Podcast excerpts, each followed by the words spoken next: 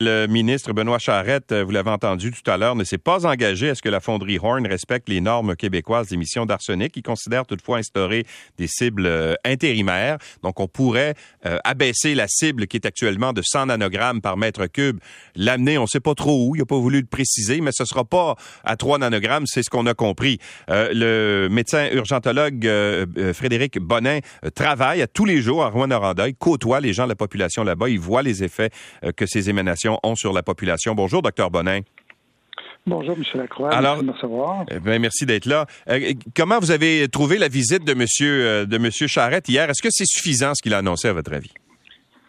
Non. Euh, écoute, j'étais j'étais mi figue mi raisin. J'étais un peu. Monsieur Charrette a été quand même très réceptif, avec quand même des idées intéressantes au niveau des plafonds quotidiens, au niveau euh, des, euh, des, des, cibles, au niveau du fait qu'il était sensible au fait qu'il y avait tous les métaux aussi qui, qui, devaient être qui devaient être mesurés. Par contre, le fait qu'il nous dise qu'il n'atteindra pas le 3 nanogrammes sur la prochaine attestation d'assainissement, pour nous, c'est inacceptable. Bon, est-ce que c'est réaliste, cependant, cette demande-là, docteur Bonin, de dire à la fonderie Horn, vous allez passer de 100 nanogrammes à 3? Est-ce que ça, c'est réaliste? Si vous me disiez en un an, je, vous dirais que c'est pas réaliste. Si vous me disiez sur la prochaine attestation d'assainissement qui dure cinq ans, je vous dis que je crois que c'est réaliste. Je crois que c'est une question d'effort, c'est une question d'engagement, c'est une question d'argent de la part de la compagnie. Euh, malheureusement, présentement, ce qui se passe, il faut, que vous compreniez que c'est une négociation entre le gouvernement et la compagnie. Et la compagnie dit, c'est comme un cancre à l'école qui dit, écoute, moi j'ai 10% en ce moment, là, mais si je fais 20% vas-tu me laisser passer? Puis le gouvernement a dit, bah, 20, OK, 25% puis tu vas être correct. Alors que tout le monde a besoin de 60% pour passer. Vous, avez vu la une de la presse ce matin, c'est une compagnie qui est top qui est, qui, qui, euh, qui, qui semble pas faire attention à ses citoyens puis euh, à, l'environnement. Tu sais, moi, les statistiques que je vois ici là, des émissions d'arsenic par la compagnie dans la dernière année, là, au premier trimestre, c'était 174 nanogrammes en moyenne pour 2021. Au deuxième trimestre, 114. Au troisième et quatrième trimestre, c'était 46 et 44. Alors, quand tu fais la moyenne, ça arrive à 100, mais il y a des moments où les émissions sont énormes. Je voyais dans Le Devoir, euh, je pense que c'est hier, là, où on nous rapportait que ça, il y a des journées où ils émettent 1000 nanogrammes. Euh, c'est énorme. Exactement. Il faut, que vous compreniez comment ça fonctionne. C'est des fours à fusion. Ils mettent des intrants là-dedans. Puis, dépendant de l'intrant que tu mets, s'il y a beaucoup d'arsenic dans l'intrant, ben, il y a beaucoup d'arsenic qui s'émettent.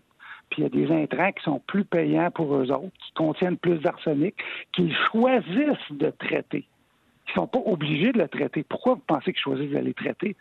Parce que c'est plus payant. Puis au nom de ça, là, on va nous contaminer. Fait que ce que je vois quand je vois ces chiffres-là, c'est que demain matin, même l'année passée, il aurait pu respecter le 50, 50 nanogrammes. Fait que, si, si on négocie avec ces gens-là, vous pensez qu'ils vont faire quoi, eux autres? Vous pensez qu'ils vont dire, oh non, on est capable de l'atteindre à 3 nanogrammes, laissez-nous investir des centaines de millions, puis perdre des profits, puis on va se rendre à 3 nanogrammes. Il faut que ce soit le gouvernement qui décide. Là, c'est pas une négociation, c'est une imposition par le gouvernement de normes québécoises euh, qui ont été jugées sécuritaires pour la population. C'est ça qu'on veut. Bon, vous, comme médecin urgentologue, les journées, par exemple, où il y a des émissions vraiment importantes, je pense que une des, journées les plus importantes, ça a été 1880 euh, nanogrammes qui ont été... Est-ce que vous, vous le voyez sur la population? Est-ce qu'il y a des répercussions qui sont euh, tangibles sur la santé des gens, par exemple au niveau de la, de la détresse respiratoire, ces choses-là? Est-ce que vous êtes capable de le voir, ça? Écoute, je ne te dirais pas que je le vois au quotidien. Je le vois quand je sors. Je suis un, un, résident de l'endroit. Oui, ouais, puis je suis un citoyen qui fait beaucoup de sport. Tu sais, quand quand, il y a des grosses émissions de mine, ça sent, ça goûte la mine. On va dehors, puis ah, l'air est malsain. Là. Ça, goûte le soufre. Puis là, on se dit, ah, peut-être que j'irai pas euh, jogger autour du lac, pas, loin de la, fonderie. Peut-être que je vais faire autre chose aujourd'hui. Parce que ça me semble pas euh, une excellente idée. Là.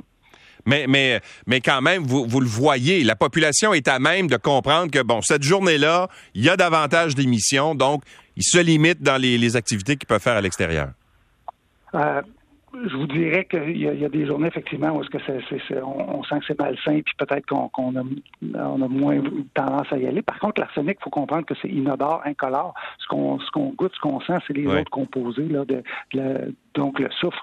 Donc, c'est une autre de nos demandes, c'est d'avoir ben une lecture en continu avec un indice de qualité de l'air qui nous dit, écoute, c'est correct, aujourd'hui, c'est sécuritaire, tu peux aller dehors. Aujourd'hui, tu peux pas. Là, présentement, il y a des mesures aux trois jours auxquelles on n'a pas accès. Plus de euh, transparence, ça pourrait faire aussi, hein?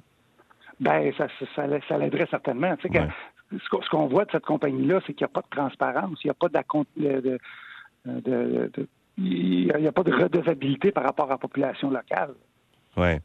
Alors, euh, ben, c'est ça. vous avez cité tout à l'heure les autres métaux, là, les autres métaux lourds. On parle de cadmium, on parle de soufre, on parle d'autres métaux qui ne sont pas comptabilisés justement dans les normes du gouvernement. Il est temps que ça se fasse aussi.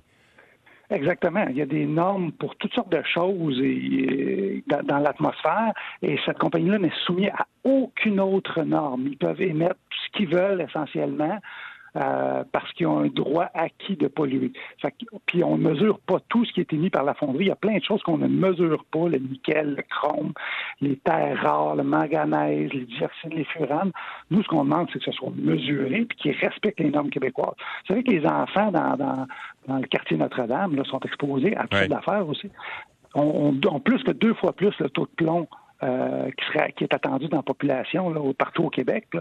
Fait que c'est pas juste l'arsenic, il faut qu'il faut diminuent le rejet de l'ensemble des polluants. Voilà. Ouais. Merci, euh, Dr Bonin, d'avoir été avec nous.